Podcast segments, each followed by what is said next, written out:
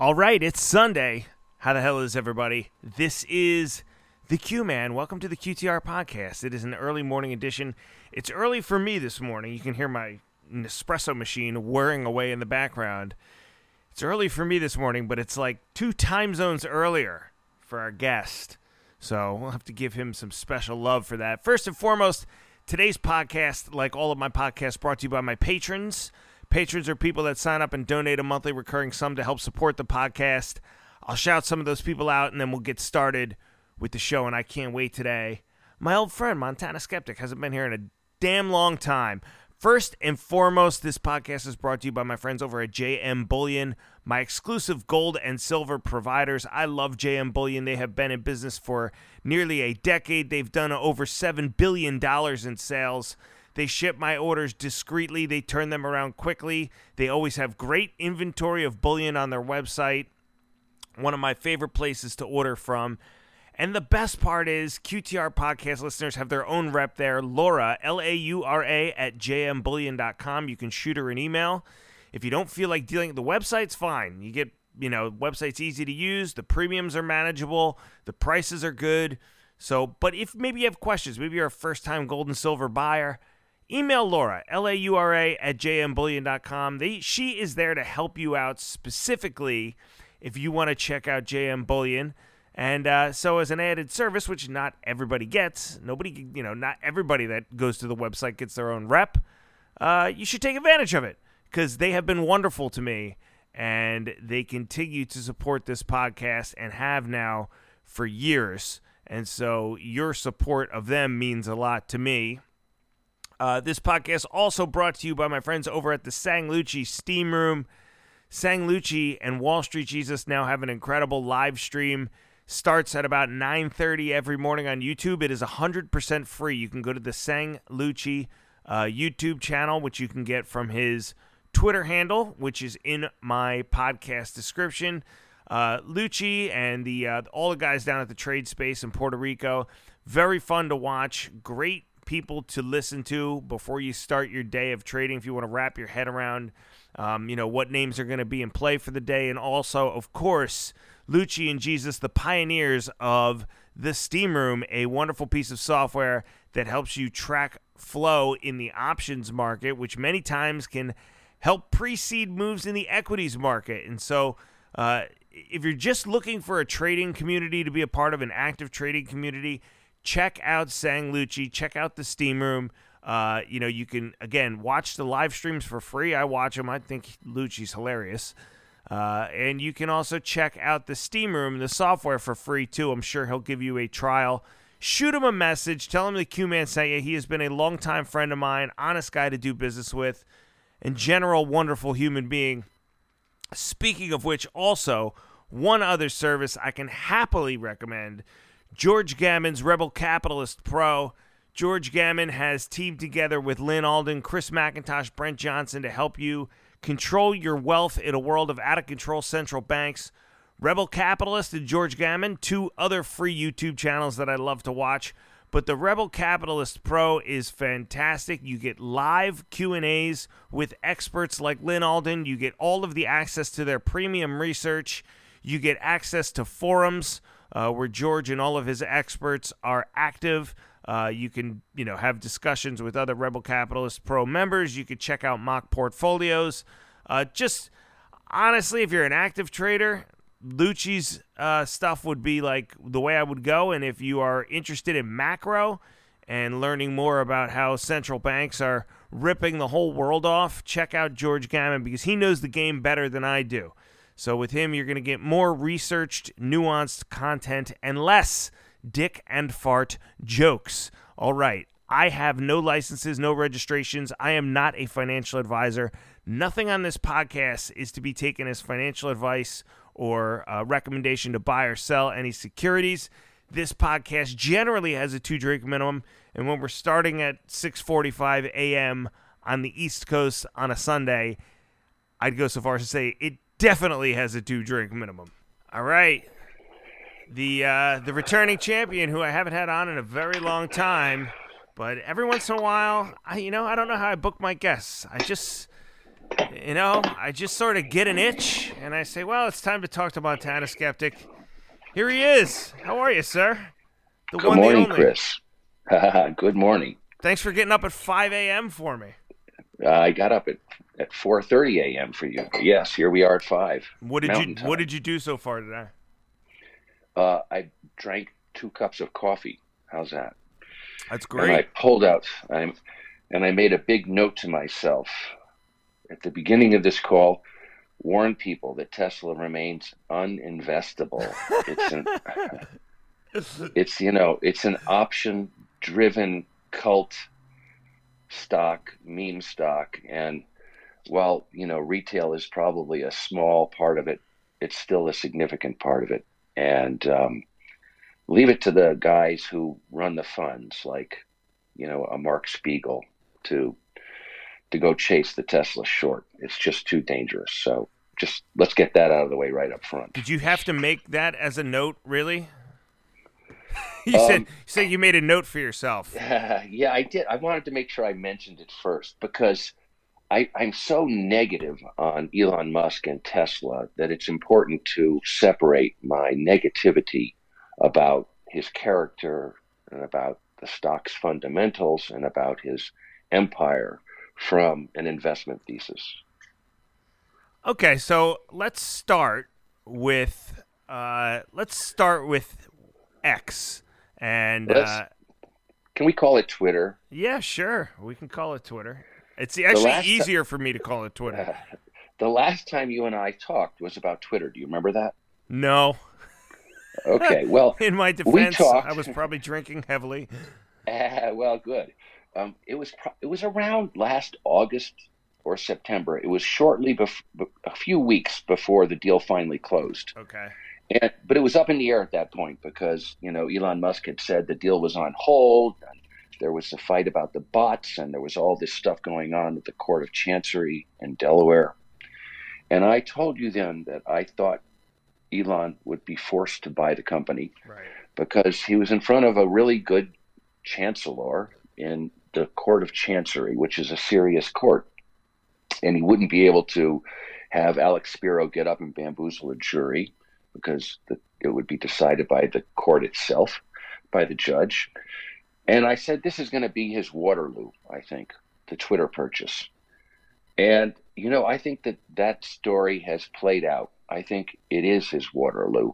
And I think it's one of the most hideously bad decisions he's ever made. And in the history of investing, how many deals are worse than the Twitter deal? Maybe, you know, people talk about no, we could go down AOL. soft we could go down SoftBank's record. yeah. well, public companies, right? Public companies. But yeah, yeah, you have it's up there with the SoftBank stuff, right? So, um, so you see Twitter today. Um, I, I don't know if you saw that piece recently in Business Insider by Linette Lopez, where she wrote a story. It was really it's a great story just a few days ago called Elon Musk's luck has finally run out. And she she details a lot of the gambles he took and how they made him increasingly confident. And um, then she writes, then Musk did what every risk addicted blackjack player inevitably does pushed his luck too far. Overconfidence, confirmation bias, and delusions of control led to a string of bad decisions, and boom, Elon's empire is in trouble again. And I think that's right. I think there are trouble. There's trouble on all fronts if you if you look at it. There's trouble, obviously, with Twitter, where he's. I mean, we can talk about Twitter. What what what is he? What has he done to turn the company around? Right after overpaying massively, and after lining up a lot of um, banks to help him do the deal, 13 billion or so debt. Right. Um, it's it's it's an astonishing thing. Uh, he certainly has given those banks good reason to never do business with him again. He certainly has given a lot of other business people good reason never to do business again after he signed a waived due diligence and signed a very seller friendly deal and then spent the next eight months trying to extricate himself from it. Right. uh, and and now he's you know has to pay uh, approximately I don't know somewhere between 1.3 and 1.5 billion just in annual interest, and that's real money. That's not Tesla stock. You know, you have to convert your Tesla stock to cash to pay that interest. Right. He he has not just kind of given advertisers pause. He's he's told them to. I think his words were, they can they can go fuck off or something. Didn't he say something like that to Bob Iger? He said, "Go fuck yourself." Go fuck yourself. Yeah, that's um, that's that's not the slogan of any Madison Avenue advertising firm that I know of. Uh, it's it was what Elon's message was, and uh, you know, I, I, don't know if you look at the uh, work of Vicki Bryan from time to time. She has been looking at distressed debt and bonds for all her career. She thinks the banks will be lucky to get 40 cents on the dollar on their debt, which means that the equity itself is worthless. So all these equity investors that came along with him, he's basically given them the finger as well. Of course, they're his close friends, and they all deserve it. But um, that's that's a that's a heck of a thing to do, right? Uh, so you you just uh, you wonder um, how could it be more of a dumpster fire? And and now on top of that, there's a recent court ruling. I don't know if you saw that he's being sued for some of the tweets he made while the deal was pending. Right. And I people who own, yeah, people who own the stock, like in, at, when it was worth 40, 45 bucks a share while the deal was pending. Then Elon tweets that the deal is temporary, temporarily on hold. And a few days later, he says that the fake and spam accounts are at least 20%. Both of those things were false. And there was the implication in his tweets that Twitter had some duty to report to him when in fact he had waived due diligence and they didn't have any such duty. And the court said, look, you add put all that in context, and that is um, that's a prima facie case of fraud. So he said, We're not going to dismiss this case. It's going to go forward.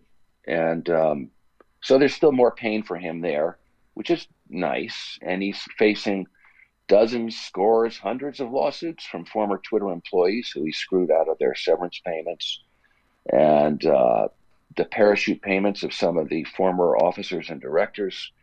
So it continues to be uh, financially a, a, a, dumpster fire, and and it and uh, where does it all end? And it's, it's certainly repu- the reputational harm. There, there's there's clearly reputational harm here. It seems to me. But let's just go back up real quick. I mean, first off, he hasn't really hit a roadblock in the legal system anywhere. After all the lawsuits, all the different venues, all the different types of lawsuits, he has yet to hit a serious roadblock. I mean, even with the SEC thing. I mean, it's just yeah. he just kind of bulldozed his way through it, you know. Right. And then then there was the the solar roof lawsuit, which I thought was you know fucking layup. I mean, he's yeah. just he's he's like he's made out of Teflon legally. Yeah, yeah. The the decision in that solar roof lawsuit was really disappointing. It was by a vice chancellor named Joseph Slights, who's now retired, and I thought it was really a poor decision. But um, but you know, he still faces.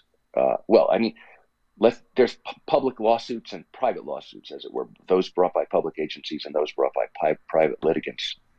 On the private litigant side, his compensation package is still up in the air and the court has not yet ruled on that in Delaware. And that's, I think the case is called Tornetta. I'd have to go look again, but I think it's called Tornetta. And that decision will be coming out mm, someday soon. And that will be an interesting decision. And, you know, the things he's done and said since the, the court heard the evidence aren't, aren't you know, especially attractive. So maybe that goes somewhere, and he's forced to disgorge a huge amount of his compensation, which you know would would be for the benefit of Tesla, by the way. But um, and then you have finally, uh, you know, you have this ruling that or or this agreement by Tesla to do the recall, right? Uh, that we had this week. So, uh, whether you know what he whether he just gets away with an over-the-air update, even though some of these cars don't have cabin mirror, uh, cabin cameras, or whether he, it's a more expensive thing, or you know, is to be determined.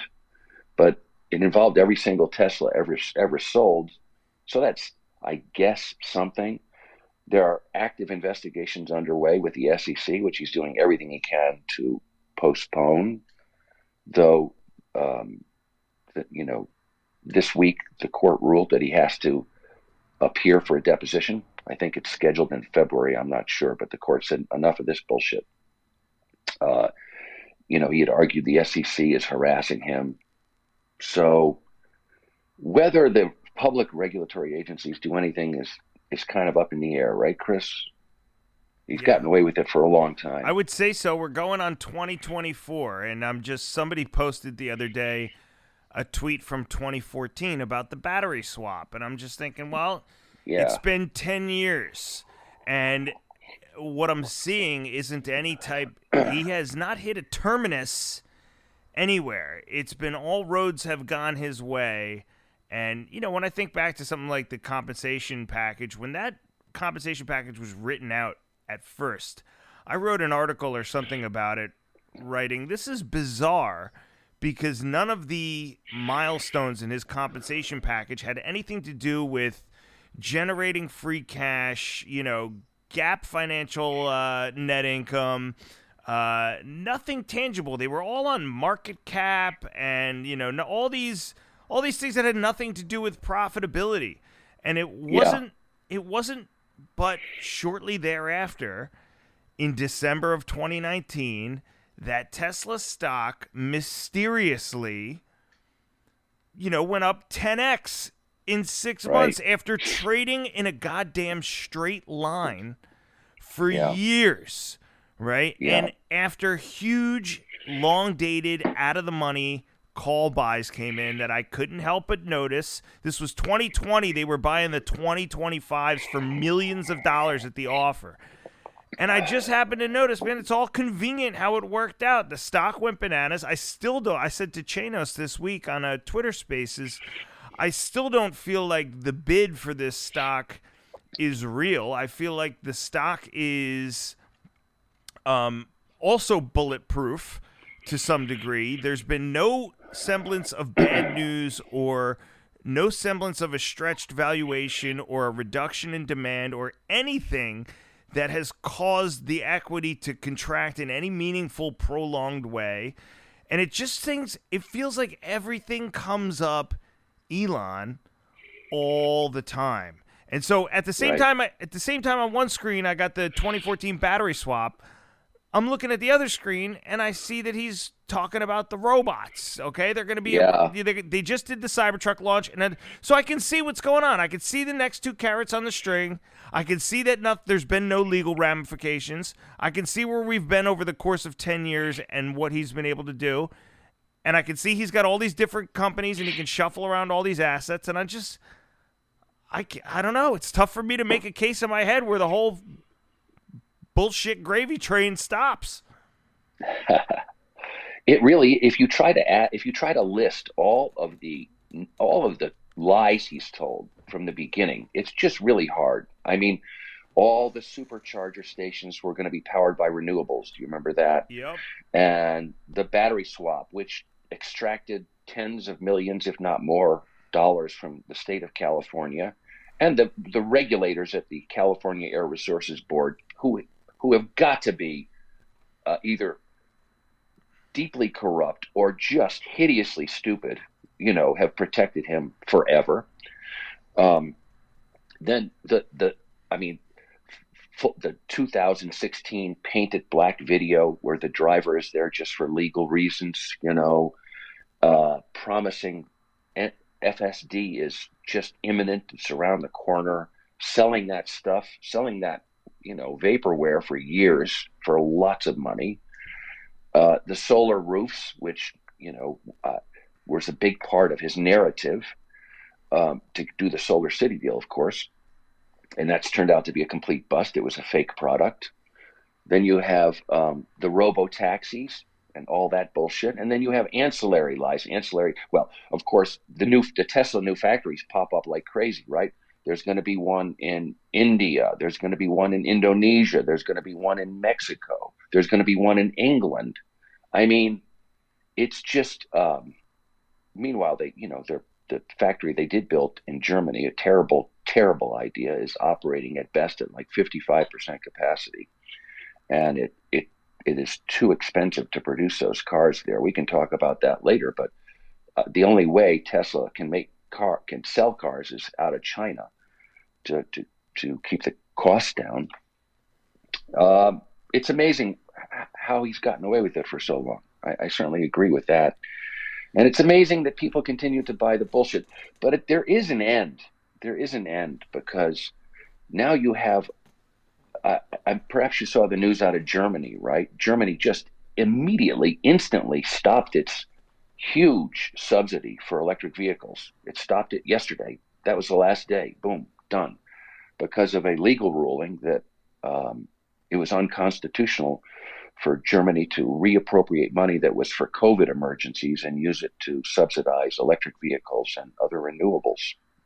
Plus, the company uh, Germany's now realized it's going broke with all of its idiotic policies, right. and um, so and this gets to to me is one of the real tragedies of, and one of my biggest bones to pick with Elon Musk is that his lies are going to cost millions of people hundreds of billions of dollars because his lies led to Tesla being included in the S&P 500 and hence index funds everywhere had to buy that stuff these index funds are the 401k accounts and 403b accounts and IRAs of you know regular people all over the country and Tesla went in at an absurd price, and that's going to come down. Now, maybe it won't happen next month. Maybe it won't even happen next year, but it's it's going to happen.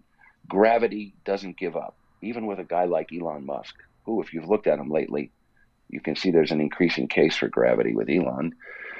And uh, when that happens, these people will never know what hit them, but they will be hundreds of billions of dollars overall more poor because the uh, S&P 500, the S&P trustees allowed Tesla into the into that select company, and I think that's a horrible thing, really a tragic thing, and it's one of my greatest uh, problems with Elon.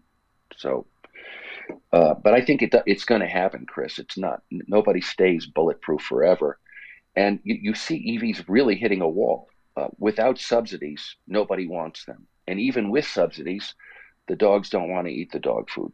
Right. Yeah. Well, certainly me. it's it's looks like it's become clear over the last quarter or two. You know, first off through his you know the leading action of cutting prices, but then the the follow up uh, consequences in in the company's margins. But it it looks like you know, dem- and it's just obvious demand is going to drop off. I mean, there's a full slate of EV players who have better products, more competent management teams, better service, you know, aggressive pricing.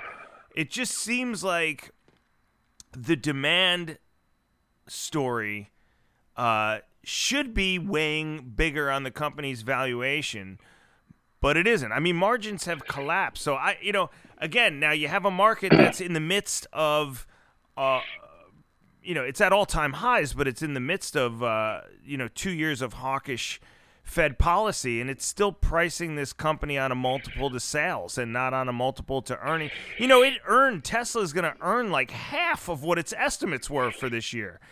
And right. The EP, if you look at the estimates of the analysts, they've all come way down, right? And they still have further to go for 2024, in my view.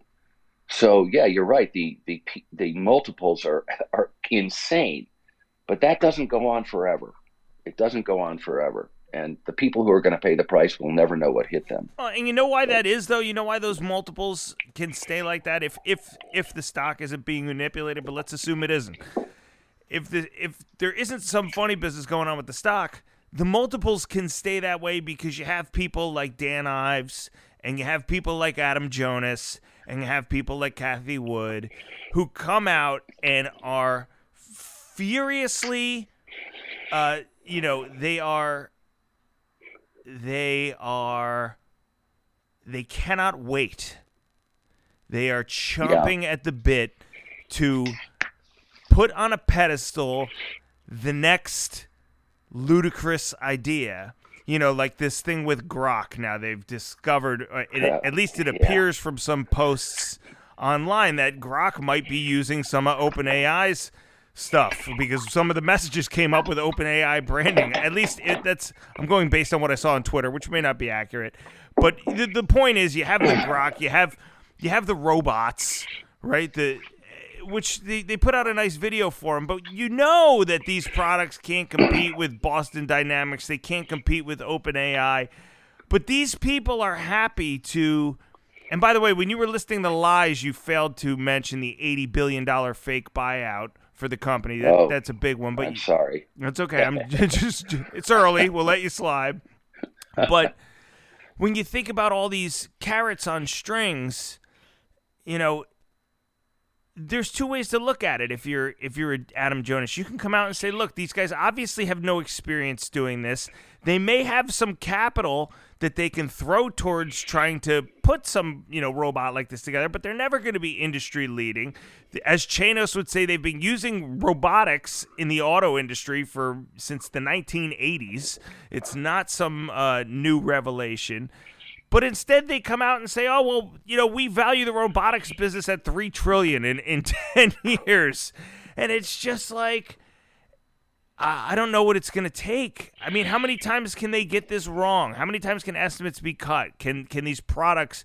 Can the robotaxi? I mean, just go back three years, and and what were they modeling for 2024 for robotaxis? Right? Yeah. Well, Chris, if we go back three years, though, Tesla became profitable. Now, strip away the subsidies, the giveaways, et cetera, et cetera. And the company has never made a profit, but it did become actually profitable. And it became profitable in a sustained way. And their volume growth grew. And I think those are important. Yeah. Okay. And I, I, yes, when you talk about Dan Ives, who I think actually is a, you know, a admitted securities fraudster, and Cathie Wood, who's cynical and deeply crooked, and uh, uh, Adam Jonas, who can explain what what his motivations are. Those are just horrible, cynical people. They're terrible people, but they're going to have to contend with dropping profits, possibly even losses someday, but m- minuscule profits and a sudden halt to the growth. And it's going to become apparent that it's over. But you know, how did it all get started?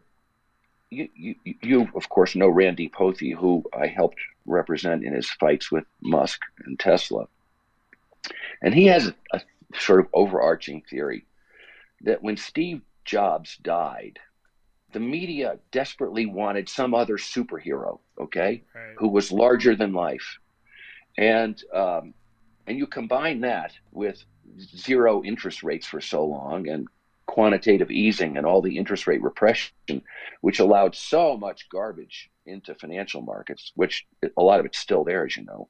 A lot of the venture capital nonsense is uh, still to be paid for. But Elon Musk became the person that they settled on. And why was that? Well, I think, you know, he he completely understood the zeitgeist and he fashioned himself at the beginning as a hero of the progressives, of the left. He was going to save the earth, right? EVs, I mean, the, it, the cyber truck truck is is like a huge joke when you think about this, right? This monstrously heavy vehicle lugging around a hideously he- heavy battery, none of which can be recycled.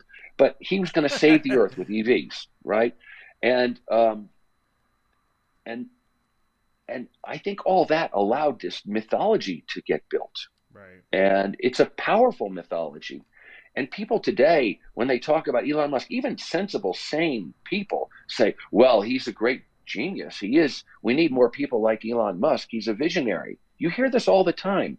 And then they'll have some criticism of him. Well, he's not a genius. He's a moron. He's an opportunist. He's a cynic. He's certainly adept at manipulation. But what are his inventions? What are his, what, you know, people say, well, he lands rockets. Well, we were landing rockets for a long time. It remains to be proven that you can do it economically. Okay, that's not clear yet. Um, he's going to Mars. No, he's never going to Mars. Never, ever. And if he does go to Mars, everybody on board the ship will never come back. Okay, it's uh, it's as clear as can be to people who are who study space science. And there's actually a book that was just published about this, about how ridiculous this idea of going to Mars is, and um, you know, and, and and starting a colony there. It's just the most inhospitable place imaginable.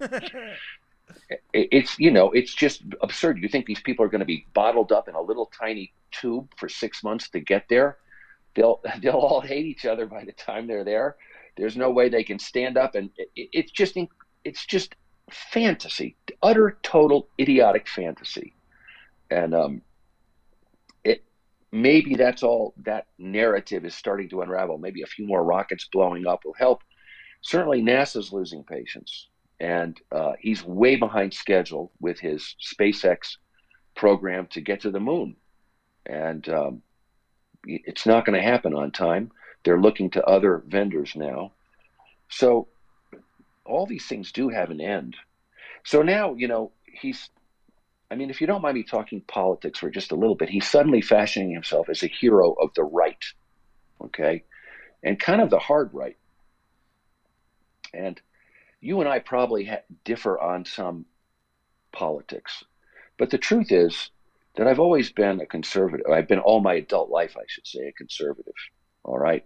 I'm a charter member, one of the first five members of the Federalist Society when we founded it at Yale Law School in 1982. Okay. And, um, and I'm proud of that. And one of the one of the really good things Trump did was to outsource the appointment of judges to the Federalist Society because you got people who care about the law and the Constitution, and of course, who rule against him consistently in consequence on all of his election challenges. uh, and um, and you know, but to see him hooking up with the likes of Tucker Carlson and Alex Jones and and Vivek Ramaswamy and some of these other uh, uh, David Sacks, it's just and to you know be mouthing off about uh, our policy in Ukraine and to, to claim that he's taken Twitter and turned it into this free speech platform, it is it is simply bullshit. Um, free speech is a difficult thing to do on in social media. It, it's really hard. There's no simple solution. You just can't let any anything goes is not the solution, and Elon is learning that. And um, it was always a difficult thing. He pretends it's easy, and uh, ultimately, I don't think he's of the left, and I don't think he's of the right. I think he's a absolutely a complete opportunist, narcissist, egomaniac with no moral compass whatsoever, and with no abiding principles whatsoever. So, um, well, I wrote about this, I think, last week in one of my, I can't even remember where the hell I was writing about it, but, you know, to me, it looks as though I, I think opportunist is a good word. He moves on to where he thinks he's gonna get the help, regardless of.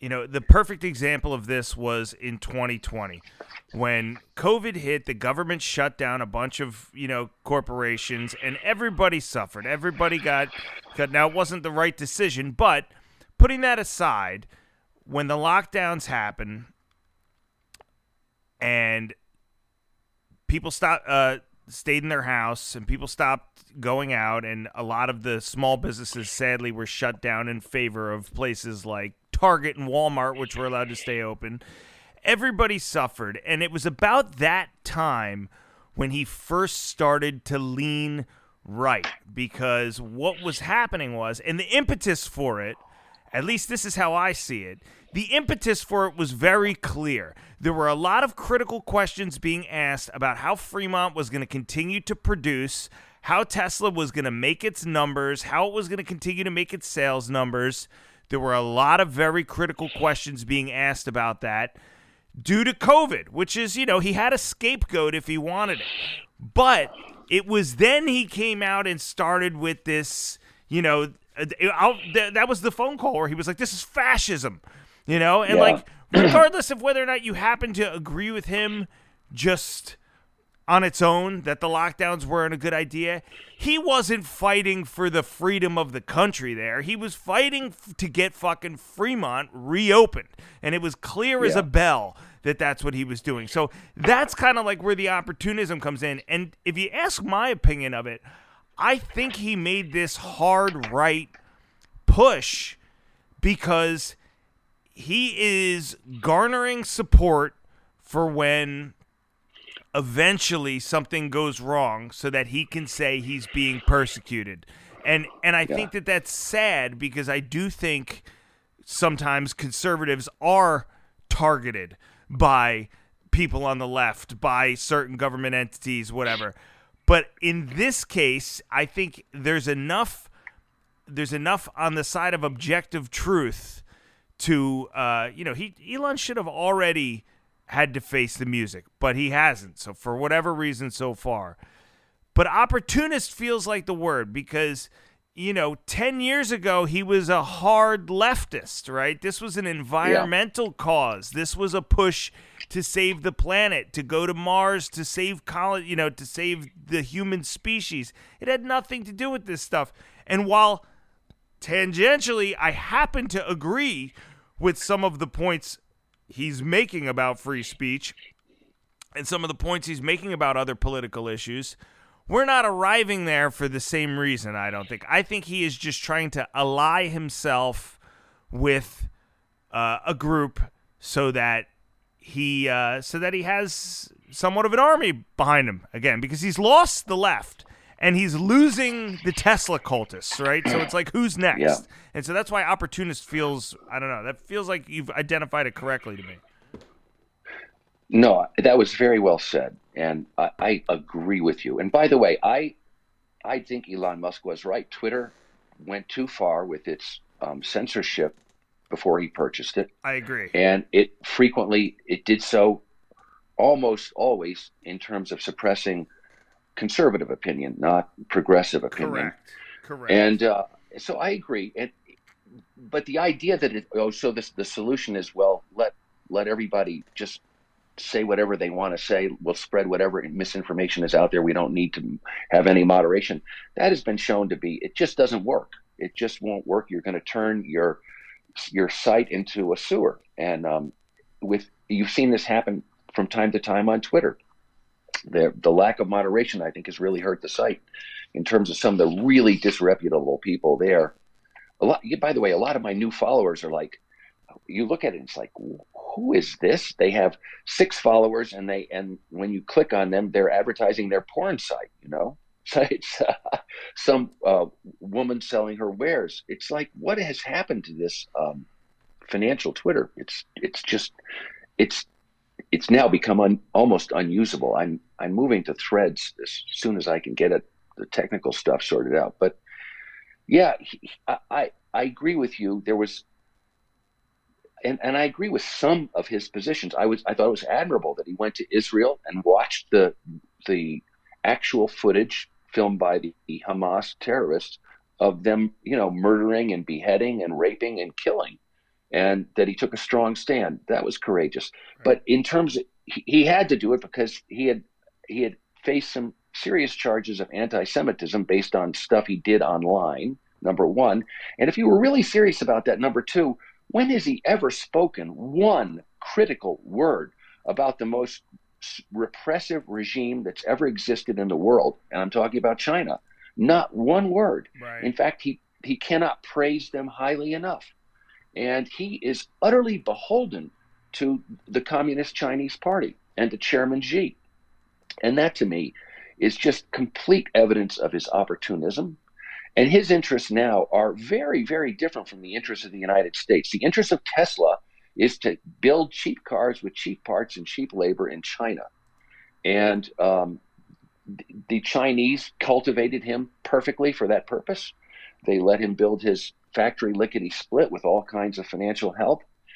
And, um, you know, he, doesn't have a single critical word ever to say about anything that the Chinese do in Hong Kong with the Uyghurs, with their with their social control, nothing, and and that's a shame. Um, but you you talked about this idea that he's a victim. You know that's that's what you're now hearing from him that uh, Sleepy Joe is out to get him. Sleepy Joe has said it's okay to go after Elon Musk and Tesla, and um, I wanted to to share with you and an email that I think you have seen this too. So I'm kind of sharing it with our readers. But one of the one of the smartest people that we know, who has a tremendous amount of um, investment experience at, at the highest levels in Silicon Valley, sent this out the other day. And he said, personally, I 100% do not buy all this Musk is a victim bullshit. It is total and complete bullshit. The guy is being protected, not persecuted. And he has a bunch of points, one through seven. One, the guy is a repeated recidivist liar. Well, I think that's undeniable. Two, he has mooched off the government and the taxpayer more than any other human being in history, more than anyone in history, by an order of magnitude, all the while whining like a little bitch. Now I'm quoting here because you know we want to watch our language, but it's we want to quote accurately too. Three, he is owned by China. He's owned by China. Yes, he is. Even the fanboys admit that absolute, he absolutely cannot get crossways with the People's Republic of China. It's the one rule he follows. Well, the United States has major issues with China. I might want them to be toned down, but I am in a tiny minority. Again, I'm quoting.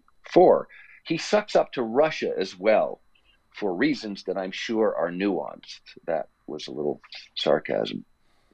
Five, he's protected to an insane degree by many agencies, including the ones that are charged with automobile safety. Right. Okay, which the National Highway Transportation Safety Administration, my God, bizarre, he and right? he bizarre, he, utterly pathetic. It's so it is such a sad spectacle he and he alone gets away with crap that no one else would even dare. And I mean, if you imagine GM doing any of this, or Ford or Stellantis, no way would they get away with the crap that Tesla must get away with. I agree there too. Six, all big, large cap tech companies with AI, artificial intelligence, and software that touches many consumers, all those companies are being looked at this goes to the claim that he's being singled out. All those, all such companies are being looked at. That's life in the big, magnificent seven city. The magnificent seven, of course, refers to the top seven by market cap names in the uh, S&P 500. Seven, this guy more than any other does not do anything unless he is basically forced to. Okay. And he concluded maybe Sleepy Joe shouldn't have said what he said, but it doesn't bother me. And I, I just find that a refreshingly no bullshit, spot on analysis of Elon Musk, who he is from the very beginning to a recidivist liar to the end, that he will do nothing unless he's absolutely forced to. He believes that he is the law unto himself. The NHTSA thing is really bizarre because they have the authority to just end this full self driving you know, and, and the volumes of evidence, the volumes of evidence that that full self driving is just, I mean, it not just non-existent, but a danger. Is you know yeah. you look at the stuff that like Dan O'Dowd has done, and you look at like just what's available in the public domain from like news articles, from videos that have been taken, to you know like you said the painted black video and the NHTSA has done nothing. They have been a castrated, impotent, uh, you know, regulator, and and really, are arguably, arguably the the onus is on them before anybody else because they're the ones that could literally be protecting human life with their regulations. Um, you know, putting aside what charges of fraud and, and things like that would follow. But you know, compare what Tesla has done with somebody like GM. GM had that instance where the pedestrian was killed from their cruise segment, and you know that was it. They laid off twenty four percent of their workforce and cut, uh, you know, cut their. Uh, cut their investment in the cruise autonomous and they took huge decisive steps quickly to say this is not okay and meanwhile you have are you blowing your nose Oh, sorry. Didn't I mute it? I apologize. Uh, it was funny oh, too because boy. before we started, you were like, you were like, I I might told mute it. to- I'm recovering from a cold. I know you were like, I might mute it when I blow my nose, and I was like, yeah, don't worry about it. Nobody cares. No. Oh, But- okay. I apologize. No one gives a shit. It- Um, no, here's what. Wait, let me finish my thought. Let me finish my mind. thought. So the the point is that you know you had this one incident with GM's Cruise where all of a sudden they make these material changes and slow down and say, all right, wow, we really got to fucking take inventory of what we're doing here. And you have had repeated, multiple, dozens of incidents with Tesla vehicles, just for lack of a better word, going ape shit on public highways without warning uh, and and multiple fatalities that have been you know questioned as to whether or not they involved autopilot. Um, and you have a product being sold as something fully autonomous when it isn't, and the NHTSA has done nothing. So what a stark difference there between uh, the two companies, huh? Yeah, amazing. Now, the you know the one hope is again the public versus private. There are several dozen private lawsuits pending over autopilot, including you know some fatalities, and Tesla won one recently when the, uh, it was it went to a jury, but it won by claiming you know these uh, promises it made about autopilot they're just corporate puffery or they're forward looking but there are many more of those that are going to trial. And you know you can duck and dodge but you're not going to duck and dodge all of them i think those pose a danger to tesla. That's a lot of litigation.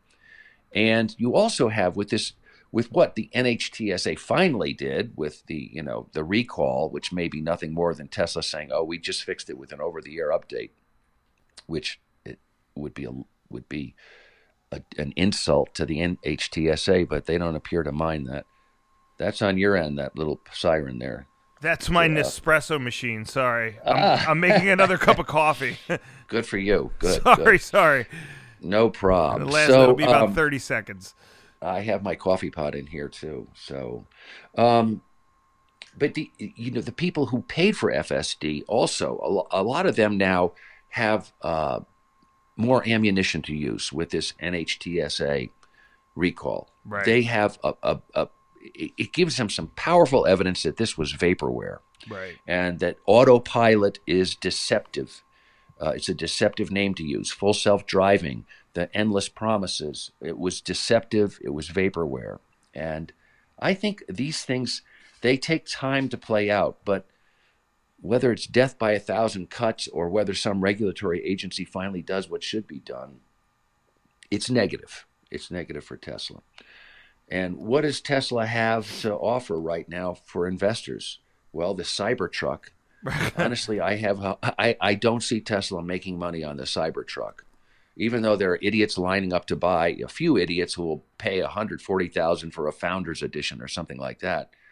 It's very expensive to manufacture. I think Tesla really would prefer- Founders edition. yeah, yeah, yeah. That's what they The have. It's something like that.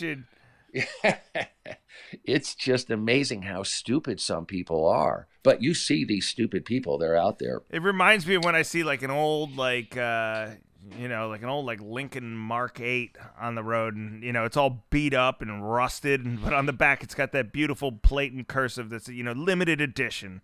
This was a limited Right. edition for, you know, 6 months in 1984 when they were trying to move a bunch of them at 20% over what the uh, market price would have been, right? The founders edition. I mean, I don't think they're Well- gonna sell. I don't think they're gonna sell fucking hundred thousand of those things. I, I really don't. I it, I don't. I don't. I think they want to kill it quietly. Yeah, I think that they, it- what they really want to do is kill it because it's going to destroy them financially if they try to build it. It's also going to lead to lots of lawsuits. The thing is poorly engineered and there are going to be lots of problems, lots of repair issues, lots of reliability issues if they ever start to produce it in volume. Right now, they're making like two a day. Okay, right, That's right. That's two, what I'm saying. Two a day. Okay, they're having to build these things by hand, and even at that, they're the the the problems with getting all that stainless steel to line up correctly is um, they can't overcome those because it was it was an Elon idea. He knew better than everybody. He knew better than the uh, engineers and designers who told him don't do this. So there's something beautiful about that. It's kind of like the it's the Tesla version of buying Twitter.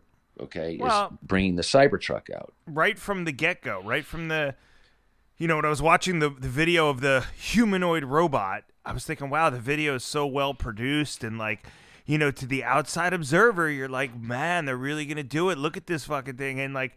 You know, I've been an extra on enough movies and have been handed enough like plastic swords and shit to know that like to know that like hey you know like filmography can do some magical things and this probably is just a pile of plastic.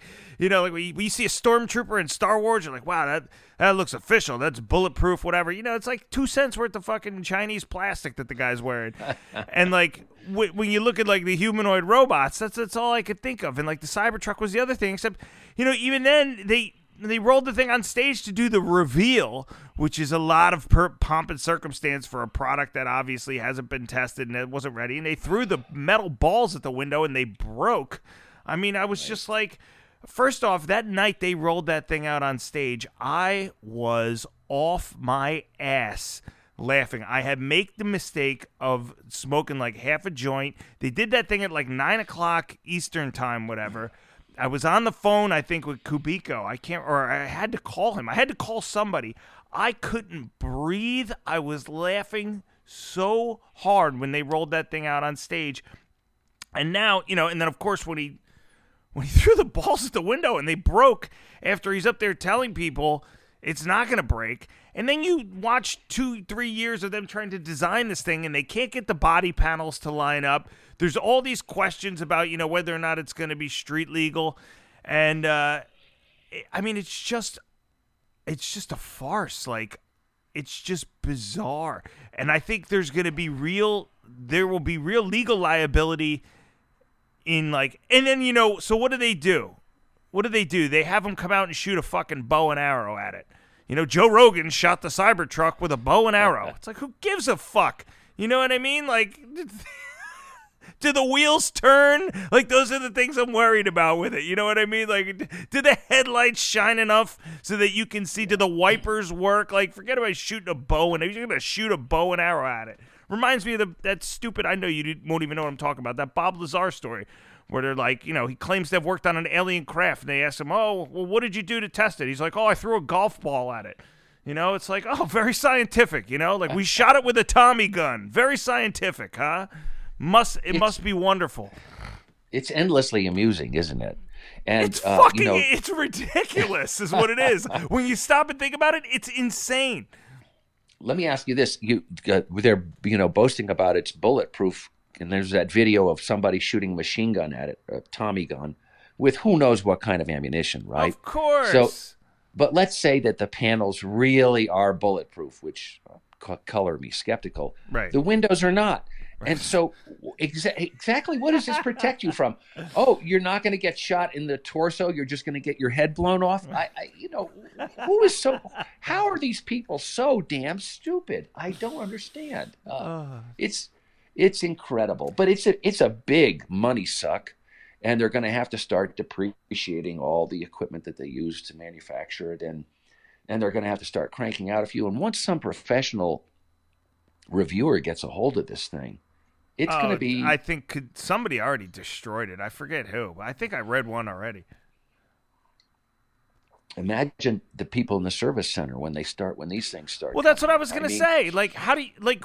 Imagine the the the service issues that they're not going to be able to deal with.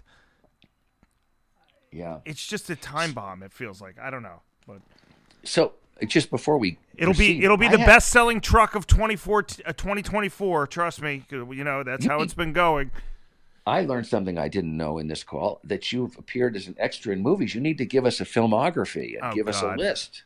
No. So tell I us did- where, tell us where we can find you. I've done a couple. The last one that I did was, I mean, this was a long time ago because there was a place in North Philly where you could go work as an extra for a day, and uh, they'd pay you like $150 for the day, and they'd give you like three three square meals. And this is back when I wasn't working, and uh, or was bartending just a couple nights a week. The last one I did was M Night Shyamalan's The Last Airbender.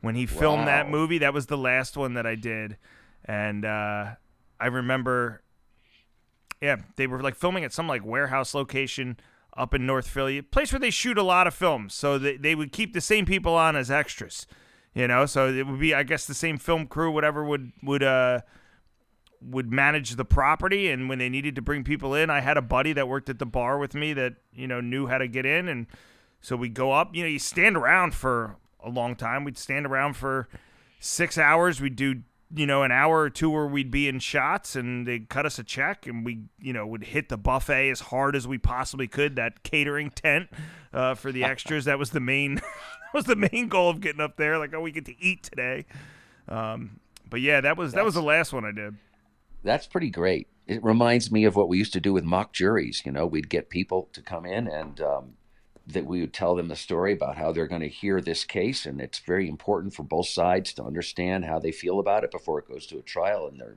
doing something really important. And they would, we would tape their deliberations, and they would stay all day, and they they loved the buffet table too. And yeah yeah, that's about that's about how it went for them. About the same amount of time and the same amount of money, and they enjoyed it. So, nine dollars a day. They're they're paying in Philly now. I just I just got my check. I did jury duty a couple of weeks ago. They pay. Oh no, nine- this was for mo- mock juries. We pay Oh, much better jury, for the okay. mock jury. Yeah, yeah, yeah. yeah. got it. It's Got it. it beats the hell out of real jury. Duty. Yeah, maybe I should sign up for mock juries only. With the, uh, I'll take the option with the full open bar uh, at lunch, and the uh, I'll be ordering the the surf and turf, of course. Yeah. Well, um, so let's just let's finish up with Tesla. Sure. Um, so we have the Cybertruck, which is, you know, just as it is a source of great mirth and joy to both of us, and will continue to be. and it completely undercuts this narrative that EVs are saving the earth, which is, you know, one of my other really huge problems with Elon Musk. Uh, besides the fact that he's going to drain so many retirement accounts, it's is that this he has been the Pied Piper of renewable energy, yeah. and it, doesn't work. The nobody has solved this problem of intermittency. Nobody has these people. None of them have engineering degrees who are coming up with these you know zero carbon programs or net zero programs and eliminate internal combustion and eliminate your gas stove there it's all utterly idiotic it's the sociology majors who are dictating these things right. and it's it's resulted in much higher energy costs look at europe i think germany has more wind energy than any country on earth and their utilities are cost three times what it costs here uh, you know it, it's it is the the problems with mining those minerals that you need to build the um, both the electric motors, which a lot of rare earth minerals go into those, and the batteries is immense. It causes great environmental depredation. Now, it's not in this country; it's in the Congo, so we don't care as much, right? It, but it's it's a joke, and it's it was a terrible, terrible misallocation of capital, and it, there are going to be political backlash on this. But unfortunately, hundreds of billions, if not trillions of dollars, will have been wasted on all of this nonsense before people come to their sen- before politicians come to their senses.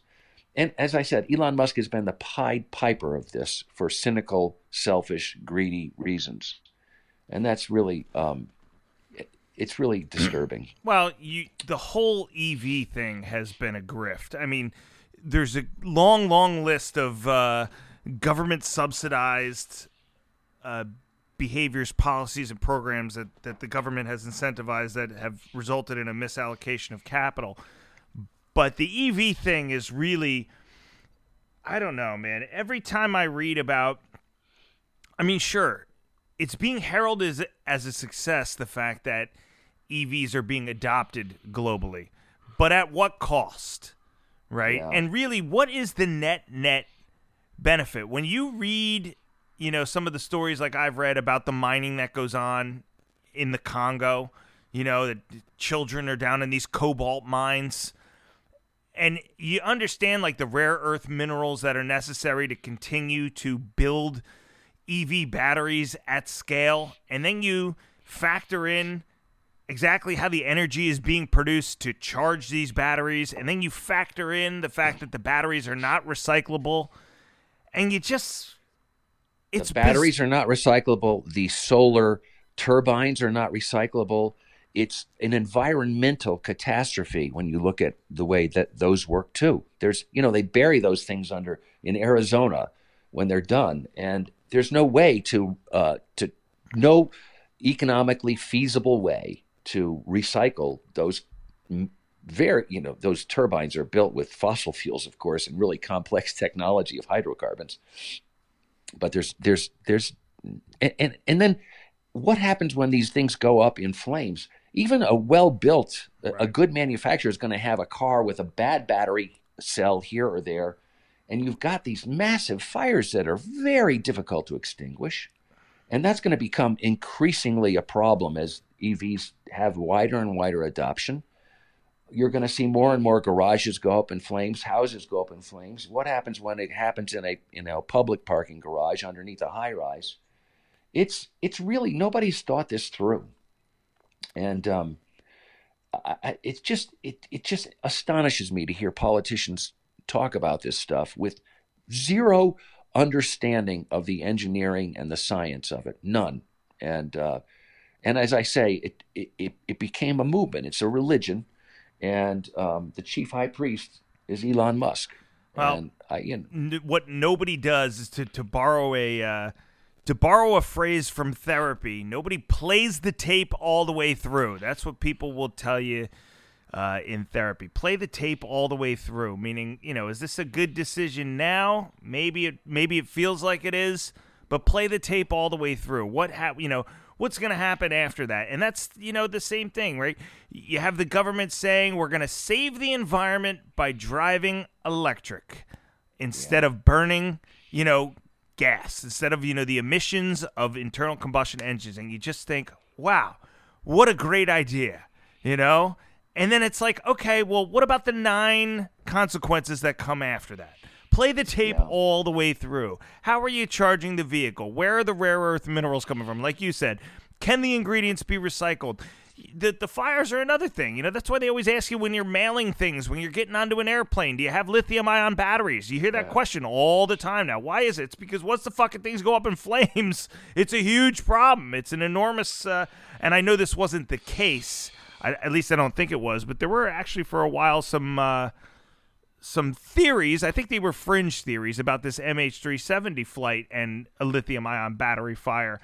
I don't I don't think that's what happened ultimately, but some of the cases that I heard made some uh, yeah. made reasonable points that these things can be very dangerous. Um, they, well, they they can be very dangerous, and you know, for every you think you're saving emissions, look look at what it takes to look at the emissions thrown off by one burning Tesla. It's stunning. It takes hundreds of thousands of gallons of water. Yeah, it's crazy. It's great. And the, the, the, the crime is that tr- things that would really be good for the environment aren't done. Like, you know, nuclear, for example. um, uh, I mean, there's a zero carbon once you have it built. Okay, that's zero carbon. And the people doing this, what if they think that China and India and all the developing world is going to sit still and say, okay, we see we're not going to use coal, we're not going to use fossil fuels. Right. That's why China builds coal plants one after another right, right. now. For, uh, it, it's it is such we are punishing ourselves and doing zero for the environment. In fact, it's counterproductive, it's backwards, it's ignorant, and it's regrettable.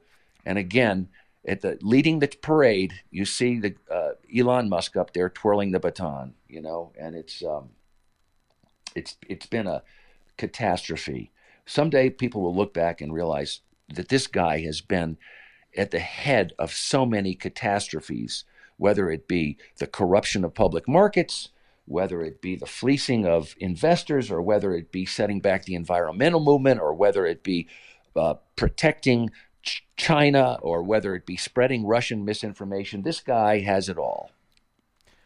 All right, last topic of discussion, then I'm going to let you go. I appreciate your time this morning. I was reading a tweet uh, of yours yesterday about um, about Gaza, and you know I know that you went to Yale, and uh, we haven't talked obviously in a year. And one of the uh, more pressing news items over the last three months has been uh, the Hamas provoked conflict uh, in the Middle East and uh, I want your take as a as a Yale graduate on the uh, on what has happened to our Ivy League institutions here in the United States of America, and and perhaps your take on the conflict as well.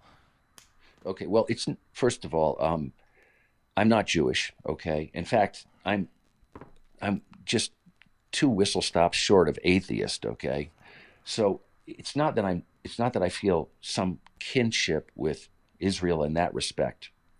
But it is a magnificent country with magnificent people. And as you know, the the Jews have been in that area since time immemorial. It's been back and forth and right. here and there, but um, it's the people who are making excuses for Hamas. I, you know, on Twitter, I was originally just Tesla, Tesla, Tesla, and I finally decided, you know what, I'm going to be all out and and say what I believe on other issues that will will cause me to lose followers or offend people. One of them is renewables, and how, what a terrible policy those are. Another one is Ukraine, and I, I feel like it's the right thing to do. I think there are respectable arguments for saying we shouldn't get involved in this because we financially can't do it. We need we can't do two or three conflicts at once, et cetera. I hear all that, but I, I'm very pro Ukraine.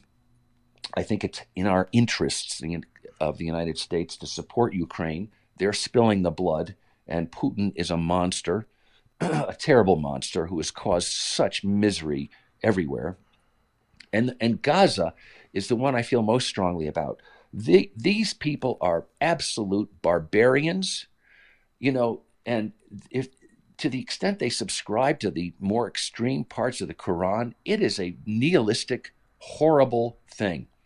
And I have zero patience for any of that. None. Zero. And I just think Israel is absolutely right to go in there and wipe out as much of Hamas as it can. I think the people in Gaza have themselves to blame for electing these idiots 17 years ago.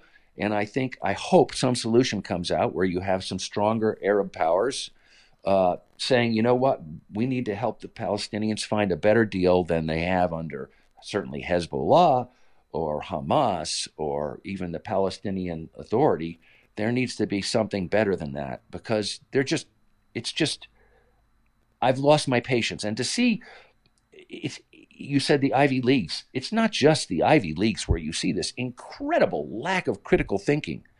Uh, and this su- the, su- suppression of free speech, and you were required to regurgitate this uh, progressive narrative which is utter bullshit. Um, it's it's universities all over the place, all over the place. Montana State University is chock full of these idiots. Okay, uh, everywhere in academia, academia is overwhelmingly left wing, and that's fine. But when I was at Yale, free speech was the First Amendment was like, wow, very important. That was like what we believed in. Today, it, it is fallen into disrepute. Now we have speech that's dangerous speech. You cannot disagree with certain pieties, and uh, that's a terrible thing. And and students have lost the ability to think critically. Very, you'll notice that the the support for Hamas is far greater among the humanities uh, than it is in the sciences of or course. engineering. Yeah, because those people have to actually think critically to do to succeed in their field. Whereas in in the humanities today, you don't read uh, Dickens anymore or Tolstoy. You read, uh, you know, intersectional bullshit, and um, it's it's really. And you write about uh, how you know Marxist uh, uh, meta narratives, And it's a sad, sad development. I don't know how you reverse something like this. You look at the number of kids who are like 18 to 24 that think that the, the Jews are uh, aggressors and and um, causing problems, and it's like two thirds to one third, and you just wonder what kind of what who have we raised? Where did how did this happen? It's been happening slowly for a long time, and as the Wall Street Journal has a piece up today in the front page, is this pushback? Is it a movement or is it a moment? And we'll right. see which one it is, but it really makes me despair about the future of the United States. It really does. The idea of what it means to be a citizen has been lost. The idea of that you have rights and responsibilities. The idea that you that you know our Constitution was built on compromise. You cannot vilify your opponents all the time. You actually need to listen to them and cut deals that are not altogether palatable to get things done.